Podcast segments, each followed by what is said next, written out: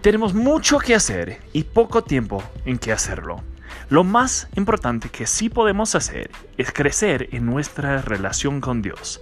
Así que les presento menos 10. En menos de 10 minutos aprende a seguir más a Dios.